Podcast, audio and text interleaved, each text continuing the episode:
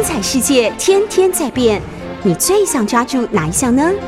跟着我们不出门也能探索天下事，欢迎收听《世界一把抓》。欢迎收听 News 九八九八新闻台《世界一把抓》，我是主持人杨度。我们节目也会同时上架到各大 Podcast 平台，您只要搜寻“听说”，就可以随时随地重新听一听这一系列的内容。我们谈到了一九四五年光复时刻的台湾啊，那么充满了欢欣鼓舞的台湾的民心哈。期待把台湾治理好，对未来充满能够自治、能够民主的信念。可是你怎么维护下来呢？在政权交接的瞬间，日本还在，而国民政府还没有来。所以，我们上次讲到了三民主义青年团哈，那么他先指示了说，陈义松就是原来在台北的律师陈义松，也是曾经当选过台北市议员的陈义松啊。他担任三民主义青年团中央直属台湾区团部主任，他就在这个名义底下，把台湾各界的精英组织起来。我们都知道，哈，过去受到社会所敬重的是抗日的知识分子，是民间真正能够信奉的农民组合的干部跟文化协会的成员，还有台湾民众党的干部等等。你想？如果陈义松找的是过去依靠日本人的这些日本人走狗的话，台湾民众怎么会服气呢？政权都改变了，你还找这种以前的走狗，那你怎么让民众心服口服呢？所以他当然能够找的都是过去抗日的知识分子，他们才在民间真正拥有声望、拥有威望，可以去把台湾的治安维持下来。因此，陈义松从南到北把他们联络组织起来。这个时候，台湾对于中国大陆的政治状况，包括政治体系，乃至于国民政府内部的权力分布、派系等等，都完全不了解。乃至于陈义松对于三民主义青年团在国民党里面的什么定位，他都不清楚。他只知道回来的叫张士德，张士德在国民政府里面属于什么呢？属于整个抗战系统里面有两个义勇队，一个是朝鲜义勇队，这是日本曾经殖民过朝鲜，所以朝鲜在大陆组织的朝鲜义勇队，国民政府支持他们。第二个是台湾义勇队，因为台湾也属于日本殖民的。而台湾义勇队的负责人叫李友邦，李友邦的故事我们单独找一集再来谈。那么张士德是台湾义勇队的副总队长，那么张士德呢，就是作为三民主义青年团哈一个里面的一个干部，然后直接就任命了陈义松，在这样的名号底下把大家组织起来。他很清楚，过去的御用绅士一定是不能用的。日本统治下，他们靠关系作威作福，享受了荣华富贵，然后欺负民间，然后到处剥削。当然，民间瞧不起他们。可是这些见风转舵的投机分子，会就这样甘心失去他们的权位吗？当然不可能。毫不犹豫的，他们立刻就想要投到三民主义青年团的名下，继续跟着权力走。所以到处花钱拉关系，拉拢陈义松，要不请他吃饭、喝酒、送礼等等的，他就希望能够挤进来弄一个职位，好拉拢以后的政治关系。可是你想啊，陈义松才刚刚把人组织起来，怎么可能呢？怎么可能找这些人进来？可是你想，陈义松只有对台北比较熟悉，他对于。台湾其他地方南部啦，台南、高雄、台中等等的，他也没有能够那么熟悉，所以他只能够运用自己的人脉，很快的把组织工作交给各地的主要负责人，而主要负责人过去都是在各地有声望的啊，而且是有名的抗日志士，只有在地的人才最清楚谁是真正的抗日志士，谁是御用绅士，谁是走狗。陈义松自己兼。三民主义青年团台北分团的团长，而新竹呢是陈旺成啊，过去是呃文化协会的，台中是张信义，还有杨奎，就是他那时候的名字叫杨贵，其实杨逵哈。嘉义有流流传来，台南是作家吴新荣、庄梦侯等等，高雄是杨金虎，后来也是政坛很有名的人，还有一个农民运动的剪辑。整个团三民主义青年团的规章由台北来制定，然后运作呢再交由各地自己去负责，只能够通过这样子先把台湾安定下来。可是复杂的情势很快就在各地发生了。吴新荣就在日记里面写到说，台南就感受到御用绅士他们的威力了，他们想要加加入三民主义青年团，可是。吴新荣他们知道这些就是过去的走狗，不让他们加入。结果呢，这些人马上在地方上组织什么？组织了一个欢迎政府筹备会，再组织一个治安维持会等等的，用这种组织呢，想要跟三民主义青年团来对抗。你有你的组织，我有我的组织嘛。那到时候国民政府来的时候，我们来欢迎政府，然后我们去举着旗去欢迎他们。这个时候。他们组织这些筹备会的人呢，哈，御用绅士也来请吴新荣要担任他们的副委员长。也就是说，未来如果这个筹备会有失去它的正当性的时候，他们会说：“你看，我们还有一个抗日的过去知识分子，可是被他拒绝了。他一拒绝之后，就得罪了他们了。最后他知道说，他没有办法阻止对方去筹组什么筹备会啦、欢迎团等等，只好各走各的路。”想不到这些御用绅士哈，由嫉妒生恨，为了夺取政治权力，开始想方设法要从背后捅他刀子。这个也就是后来二二八事件的时候，这些人告密陷害吴新荣，就是因为光复的那个刹那埋下了这些祸根。不过，台湾社会也开始改变哈。最重要的是说，九月十九号的时候。台湾新报发布了陈仪将要担任什么？担任台湾省行政长官公署，也就是正式的要来接收台湾的官员产生了。那么权力就是将即将由日本的台湾总督，然后交接给陈仪这位行政长官，权力交接清楚了。好，因为一清楚之后，知道日本即将离开了，日本失去权力了，这个时候。过去被殖民统治过、欺负过、侮辱过的台湾人开始报复行动了。起初是对日本警察的走狗，就台湾人展开围殴啦、追打等等，去个人的报复。接下来就是日本警察了。过去作威作福，在地方上随便就把人关进去拘留二十九天，不用任何审判的，在里面殴打致死的等等的这些恶劣的警察呢，开始。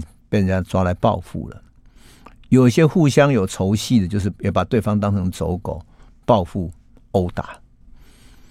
社会开始悄悄发生变化了，有报复的，但是也有民间恢复的一种经济活力，生气蓬勃。我们来看一下当时台湾新报哈，一九四五年那个时候啊，九月的时候，报纸记载了万华这个地方。现在的万华哈，你就可以想见当时繁华的样子。那时候报纸是这样记载的哈。他说，一到了夜晚，好像被上了色彩般的，有着朝气与活力。店与店不断接续蜿蜒，从万华车站到龙山寺这段路间，这些店就代表着新台湾的象征吧。牛、猪、鸡、鸭等的肉在店里贩售，高高堆起的肉引起市民的好奇心。可以想象，人们已经褪去了严酷战争的色彩，激烈战争的反动是历史的逆转。高声呼喊的贩卖声以及客人的哄笑声，充分反映出大家从战争引领下解放出来的自由。市民的购买力也赶走了烦恼。鲑鱼一斤十六元，好吗？芝麻油四瓶二十八元，可以吗？牛肉一斤十六元，好吗？市民终于可以买到他们想要的商品了。这个新闻还继续写着哈，他说：“往龙山寺的一隅有露天的赌博场，眼神锐利的男子在掷骰子的时候，十元钞票就在赌桌上看着你来我往。另外，在小学里有五位男子也从衬衫的口袋里拿出钱混杂着玩。市民抱持着必胜必赢的决心，这民族特有的侥幸心理。”在战争结束后，更是强烈的表现出来。在赌场的旁边，这有一间有古早味的服饰店，三件四百元。像这样一举跃进的人生啊，就宛如走马灯一般，是不会再重来一次的。此外，还有士兵的鞋、军用的衣物，这些都是战争后的遗产。新生的台湾，强而有力的生命力，就由龙龙山寺广场这里开始燃烧。和平的战争行列，就在全台湾一致的步调持续下去。这是台湾新报九月二十二号的记载。我特别要引用这一段，是因为太有趣了。你有没有在这一段报道里面，仿佛看到今天的龙山寺，看到今天的万华呢？很像，对不对？万华有那么一段时间，在那里贩卖的军用的物品，有那么几条小街啊，现在也还在，只是那个角落变小了。可是过去是有半条街都是在卖军用物资，什么呢？有士兵的鞋子、履带，然后那些军用的水壶、军服等等。当然。我那时候不知道说啊，为什么这里会有这样的一条街？而且他们卖的是国军的，因为很多士年轻的士兵要去当兵啊，或者衣服在军队里面破了，或者什么样的一些问题，所以要来补充一些衣服哈、啊，等等。甚至于也有一些像小小的军刀啊、军用水壶等等。我记得我以前大学时代跟朋友要去登山的时候，觉得那个军用水壶实在太好用了。它外面有一一个绿色的布包。然后你可以那个大水壶背在腰带旁边，非常好用。哎，我从来没有想到，为什么万华会有这样的地方？我现在读到这个报道，我终于明白，原来在日本人走的时候，这里开始了。因为日本的士兵他们已经脱下军服了，再也不用战争，而十七万的日本军人留在台湾能干什么呢？所以他们干脆把这些衣物全部换成现金啊，至少现金他们可以带回去，否则带着这些衣物回日本是没有用的。这个就是战争后面的遗产，而留在民间。万华也有那么多的地方是可以赌博的，过去啊，你就看到龙山寺的抑郁，如果说你。在七八十年代啊，看到龙山寺还是有很多小小的可以赌博的地方，但是那个赌博已经不再是所谓的呃大赌博，而是说掷骰子啊、桌上啊等等，就是这种小型的赌博，赌着好玩的哈。龙山寺就是这样充满了生命力。我只是很好玩的是看到说哇，当时鲑鱼一斤十六元啊，芝麻二十八元啊，而过去这些商品民间是买不到的。多么好玩的一个报道哈！就像我上次曾经讲过嘛，日本要走的时候，后来呃，在古岭街、厦门街这一带啊，是日本公务员住的地方。那他们有许多钢琴啊、书籍啊等等，没有办法带回去的，他们就拿出来卖掉，然后慢慢的这些集中就变成一个市场，所以后来就变成古岭街旧书的市集，厦门街旧家具的市集。原来我们现在所生活的空间都跟台湾的历史是有关联的，很有意思吧？哈，好，也就是在九月二十二号这一天哈，我后来去重新找出当时的报纸，因为这些台湾新报等等都是我找旧报纸所找来的资料嘛，哈，我想要从旧报纸里面把它当成是一个社会现象去了解光复时刻的台湾，哈，那。最有趣的是九月二十二号这一天呢，台湾各界开始刊出了一个呼吁的一个广告，什么呢？他要成成立一个欢迎国民政府事宜筹备会办事处，就要成立这样的一个单位了哈。然后开始呼吁全岛说，在接收的当天哈，要举行各种活动，庆祝台湾光复的历史一刻。那各种广告都有哈，广告里面有，我后来看那个旧报纸里面有出售国旗一面多少，然后哪里可以卖到国旗等等。哎，这很有趣，为什么？因为国旗在台湾也是从未见过的。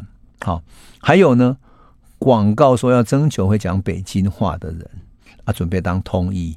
那这个通译是什么呢？因为他在商店里面，在比如说餐厅啊等等，要会有讲北京话的人。那有一则广告是最妙的，这广告妙是说什么呢？我念给大家笑一笑哈。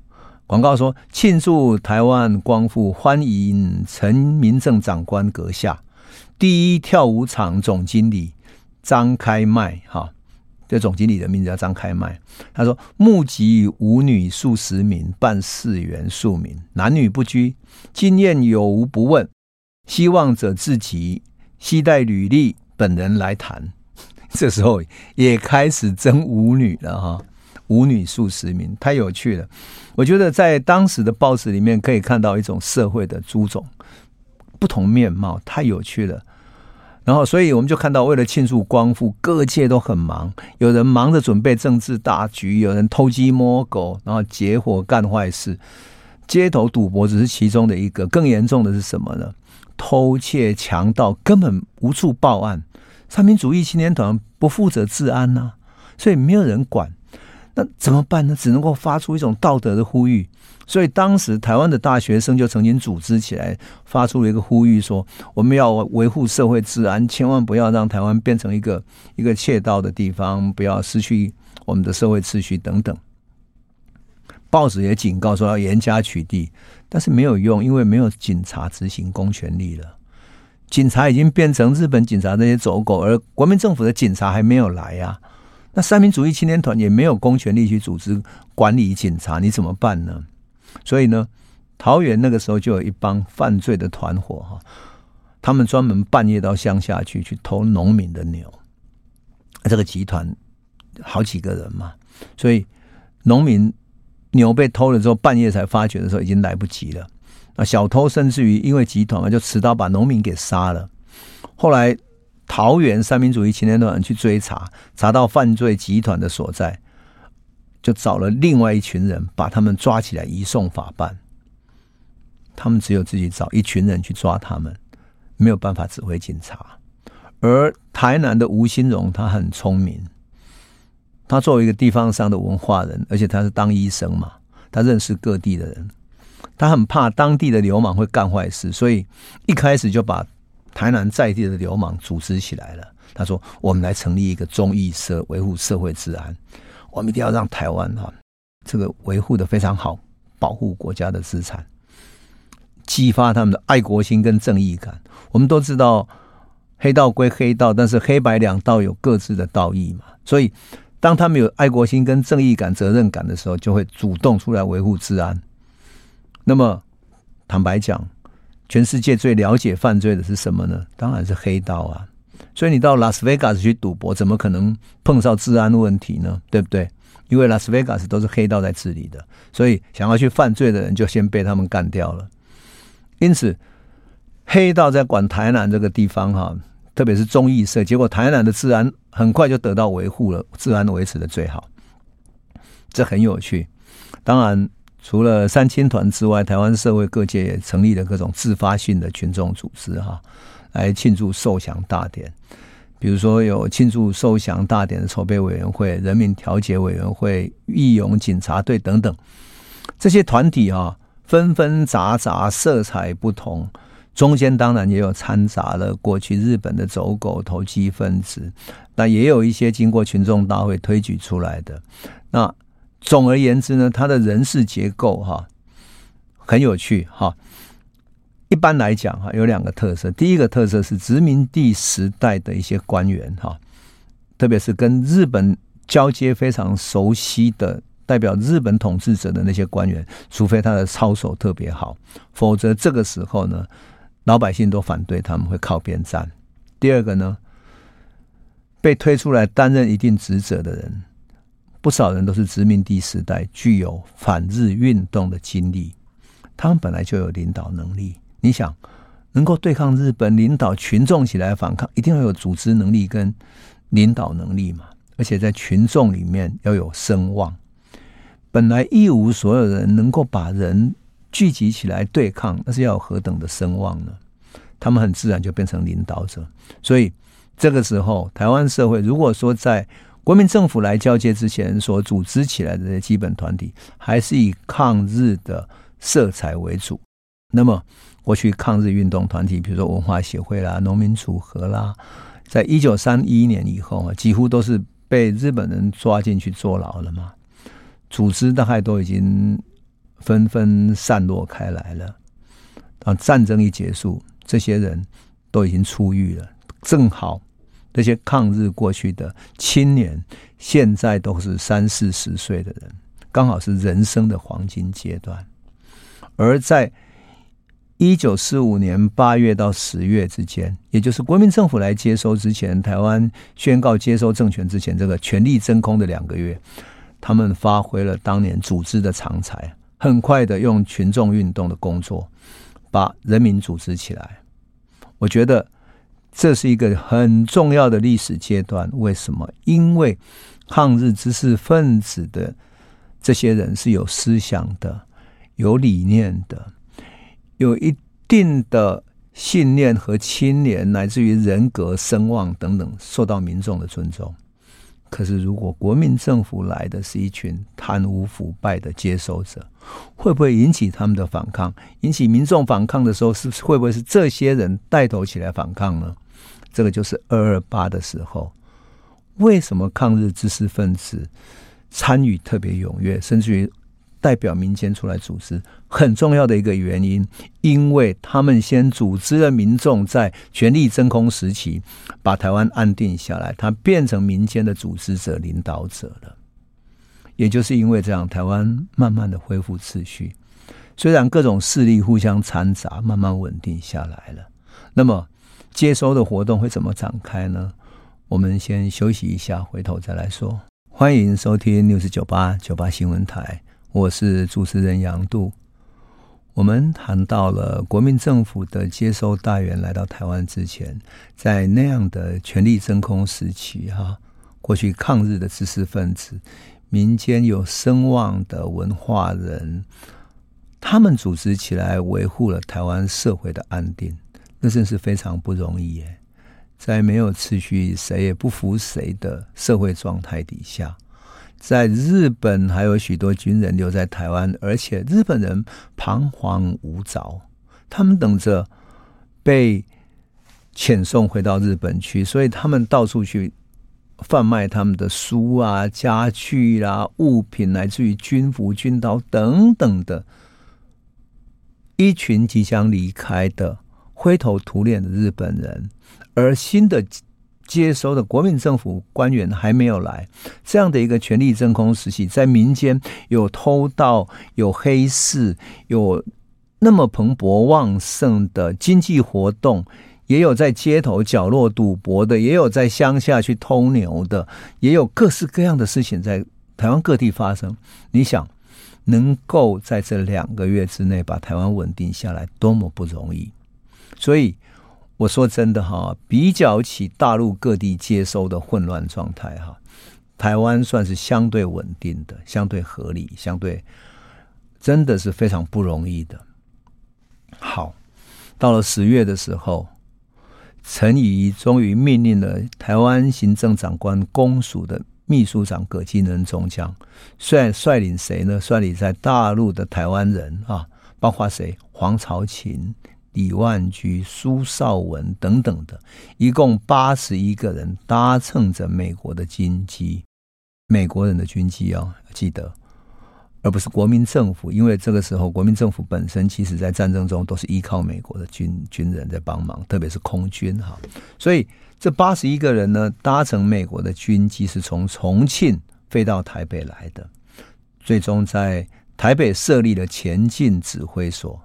由葛敬恩兼主任。葛敬恩跟陈仪是同乡，他曾经兼日本陆军大学的一个学弟。哈，那么葛敬恩跟蒋介石也有交情，他也懂得日语，留学日本的陆军大学嘛，所以派他来主持也是合理的安排。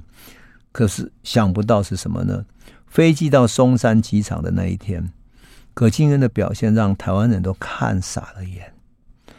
中央社的记者叫叶明勋，是陪他来的，在十月五号这一天，就是台湾光复接收的之前就先到的前进指挥所的这些人。叶明勋这样写的，他说：“当五架飞机降落在松山机场时，总督府剑山参谋长等高级官员。”与台湾士绅，还有挺着闪亮军刀的日本兵，都在那里列队欢迎。葛主任竟躲在飞机上，推着王明林先生出来露面。这是什么汉官威仪？三十四年，首次在台北公会堂，也就是今天中山堂哈，举行国庆纪念会。台北的天空。飘扬着中华民国的国旗，这又是多么富有意义的时刻！我们都知道他们是十月五号到达，所以十月十号是举行国庆纪念会嘛？哈，国庆纪念会的这一天呢，葛敬恩又怎么样呢？他又称病不出，躲在基隆河畔的南方资料馆，后来变成什么？变成美军协防司令部，就是现在台北市立美术馆旁边的那个地方的一个纪念馆哈，台湾故事馆那边。好，他自己躲在那里休息，所以叶明勋这个中央社的记者，就是也是南京派过来的中央社的记者，他看不下去了。他说他的作风令人有点匪夷所思。不止这个作风啊，他还干了一件坏事，我们下次再详细讲，那个太长了。好。我们先讲十月十七号的时候，国军第七十军在盟军飞机的掩护底下，在美国军舰驶抵基隆港。那早已听到说军舰要到基隆港的哈，都赶去迎接，所以从基隆港到台北车站挤满了欢迎的人潮。那我们上次讲过的一些人哈，包括陈义松、音乐家王景泉等等的。吕全生啊，等等十几个台北文化人哈，他们没有去基隆港跟万头钻洞的人潮去拥挤在一起。他们在哪里呢？等在山水亭的三楼，山水亭就在现在的啊迪化街一带哈。在山水亭的三楼，他们就看着国军进来走过去，结果他们看得傻眼了，列队前进的国军哈。在陈义松的回忆录里面，他写着说：“他们穿着破旧的棉袄、草鞋，脚上绑着松松垮垮的绑腿，背上背了大锅子，还有人戴着斗笠，扛着米箩。米箩是什么？就是用竹子编的那个大的米米袋子，哈，就是米这样米米箩了哈。他们很像一队战败的士兵一样，无精打采的走过街道。”他们看得目瞪口呆，战败的日军带着闪亮的军刀，军容威仪的去港口列队欢迎，然后战胜的国军应该更加雄壮威猛，怎么会是这个样子呢？所以他们一起疑问说：怎么会这样？连绑腿都是松松垮垮的。后来就有人解释啊，跟陈义松解释说：哎，你不知道，国军是打游击战的啊，要这样才方便啊。不然这些人都是游击战的勇士啊！不然日本怎么会输去呢？当然，很多人就善意跟他解释说：啊，绑腿的里面搞不好是绑着铅啊，那种平常练习这种呃可以健步如飞用的，是练轻功的。那你如果绑着铅，平常练习，然后你把铅拿掉之后，可以跳得特别高，这是练轻功的。至于锅子，有人解释说：嗯，这个锅子可以当背后的子弹的，一种善意的解释。为什么？因为他们怀着对祖国的这种一往情深啊，所以民众不断不断的用各种好意善意去解释它。可是再怎么善意都没有能够解开心里的疑惑。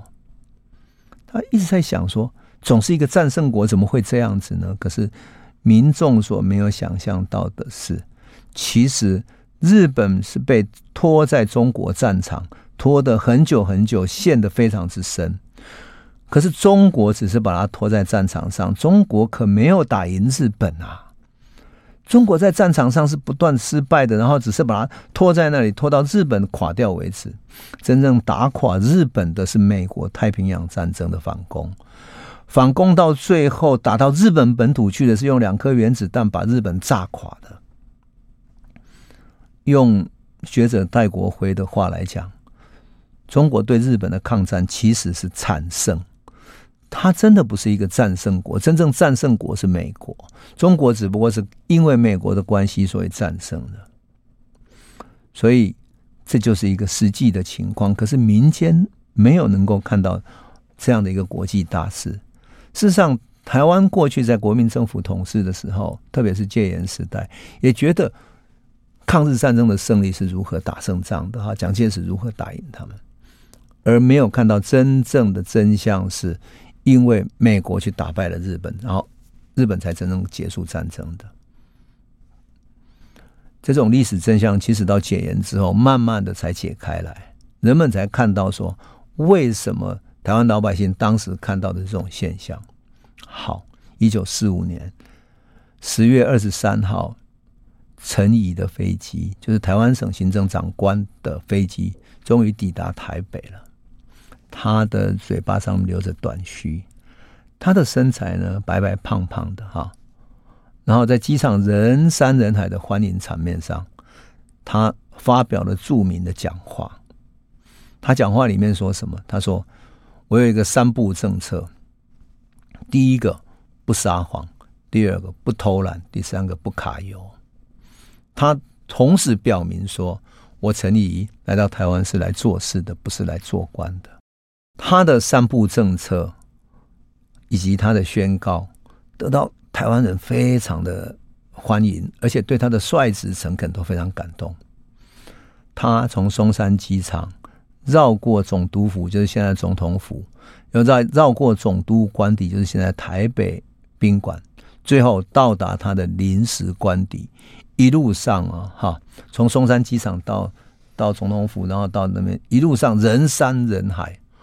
欢声雷动，随行的人就告诉他说：“这是比何总司令，就是何应钦哈，在南京的情形更热烈啊。”何应钦到南京去接收日本投降，可是想不到台湾居然比南京还要热烈。十月二十五号这一天，台北公会堂坐满了各界的代表。这一天终于要举行受降典礼了。典礼上是一个什么样的情景呢？我们休息一下，回头再来说。欢迎收听六四九八九八新闻台，我是主持人杨度。我们节目也会同时上架到各大 Podcast 平台，您只要搜寻“听说”，就可以随时随地重新听一听这一系列的内容。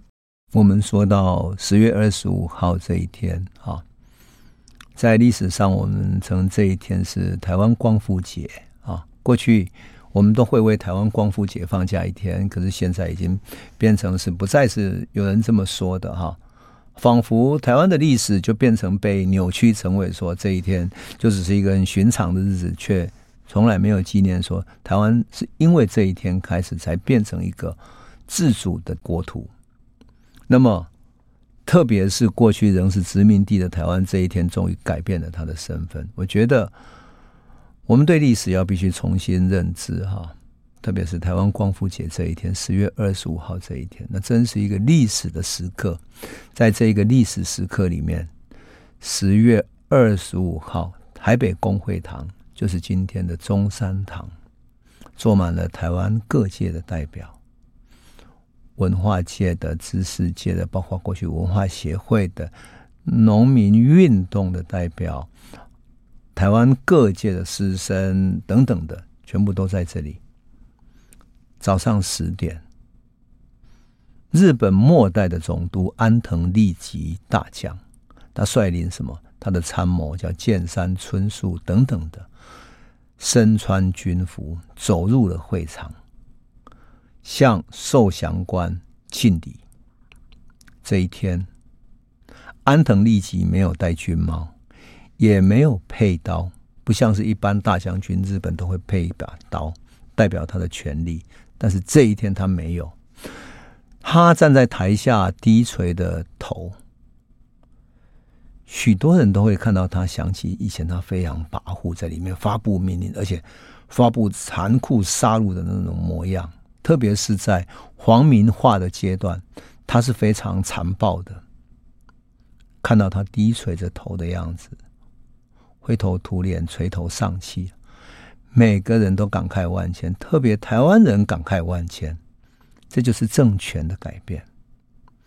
陈仪接受他们的投降，受理完毕的时候，他们献那个投降书嘛。陈仪接受了投降书之后，即席宣读日本的受降书，然后由安藤利吉在受降书上面签字，然后完成仪式。完成之后。安藤利吉他们的时代结束了，他们立即退席。日本殖民统治就在安藤利吉退出的这一刻，从台湾的历史舞台上退席了。陈仪站上舞台上，然后在台上正式宣布：从今天起，台湾跟澎湖列岛正式进入中国的版图，台湾从此走向一个新的一页。当然，整个历史的风雷以及未来的风暴也同时在这一刻来临了。在一九四五年台湾光复的刹那，特别是在受降典礼之后，有一张大合照，那是很多人常常会引用的。我在谈论历史的时候，也常常引用的那张老照片，就是受降典礼上面在中山堂外面所拍的大合照，那是真的是感动的一瞬间啊。老一辈的台湾人总是喜欢用两个字来形容光复的刹那，叫做狂欢。还有人说，这个时刻的台湾人对于来接收的大陆啊，大陆的这些人，包括行政长官的陈仪等等的，他叫做什么呢？他说“子不嫌母丑”，他觉得你的祖国、你的父母亲终于来了，你过去被遗弃的这个孤儿，亚细亚的孤儿，终于回到了。祖国的怀抱，回到了母亲的怀抱，所以他们用“子不嫌母丑”来形容啊，形容台湾对来自大陆的接收者、军队官员对他们包容。那台湾人叫大陆叫唐山登山了哈，所以很多时候他会形容自己的祖先哈，我们形容说是登山来，哇，祖先对登山来。那来自大陆的人就代表说啊，登山来的狼哈，所以就充满了善意。唐山两个字是属于祖先所来自的地方，从清朝乃至明朝以降都用唐山来代表哈。那当年在现场接收国军的一位台湾人，后来变成白色恐怖政治犯的许金玉就讲说：“哎呀，那个时候啊，看到军队脏成那样子，衣服破破烂烂的，绑腿那么糟糕，有人就说这样怎么打仗啊？”可是许金玉这一位女士当时才是一个少女啊，她心里就想说：八年抗战真是艰苦啊，把他们磨成那个样子。那些阿兵哥那么可怜，又干又瘦又脏，为这个国家受了那么多的苦，终于能够打胜仗了。事实上呢，来台湾接收的行政长官陈仪，在大陆的官场上不是一个贪官污吏，他甚至于被视为是一个很清廉开明的人。他娶了一个日本的妻子，而且他的日本妻子呢，对日本文化非常熟悉，所以陈仪其实是对日本文化非常熟悉的。他也曾经来过台湾，是一个知日派。可是为什么后来会演变成为陈仪被蒋介石枪决之后，被整个台湾人诅咒成为好像是二二八的罪魁祸首呢？研究陈仪达三十五年的学者戴国辉，一个。在日本留学非常久，甚至于在日本大学教书的大学者戴国辉哈，他检视整个过程，他曾经说过哈，他讲过陈仪的这整个故事。陈仪是一八八三年出生的，他是浙江绍兴人。一九零二年，他就考上了浙江省的公费留学啊，到日本读陆军士官学校，所以。他去的时间刚好跟谁呢？跟鲁迅还有许寿裳，就是一个后来在台大教书的学者，曾经当过台湾教育署的，就是所谓的管教育的一个人哈。许寿裳还有一个张明之，这三个人坐在同一条船上到日本去念书，所以他们成为一生的朋友，这是很难得的。为什么鲁迅？跟陈仪其实是一个同学，而且是一个好朋友。一九零四年的时候，他们到达日本，还曾经在日本留下一张这四个人的合照。一九零七年，陈仪回到中国了，哈，他辗转在官场上做事。那个时候还是清朝的末年，所以他先做军事参议这样的职务，可是也没有什么进展。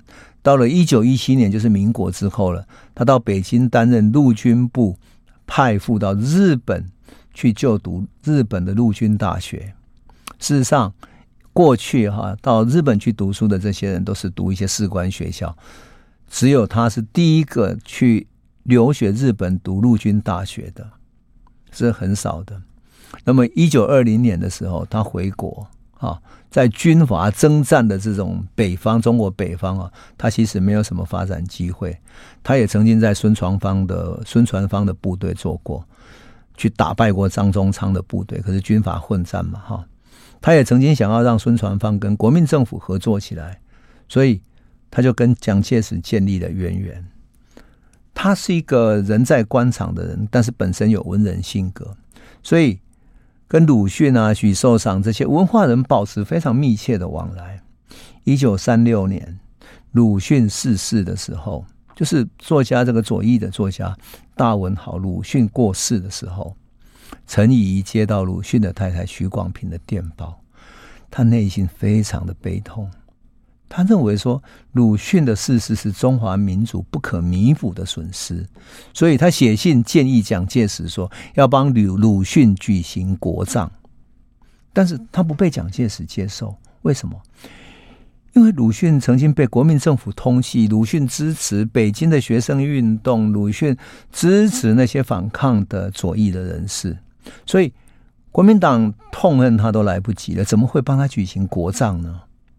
这只能够说什么？只能够说，一九三六年时期，那个时候的陈怡，他还保留着文人的天真跟很刚直的个性，他愿意为朋友去出头。我要特别讲一下，陈怡在一九二八年的时候，他接受蒋介石的委托到欧洲去考察哦，好，他主要考察哪里？考察德国，所以他接触了不少早期由。军阀冯玉祥派出去到德国去留学的学生，那这个时候冯玉祥在北方垮台了，这些留学生已经没有后面的经济资源，怎么办呢？陈仪除了说从蒋介石这边找到资源去资助他们继续留学读书之外呢，他还把人才引进政府来工作，经济学的博士张国维，还有在德国学弹道的专家于大伟，都是他引荐的。于大为后来变成蒋介石重用的兵工署的署长。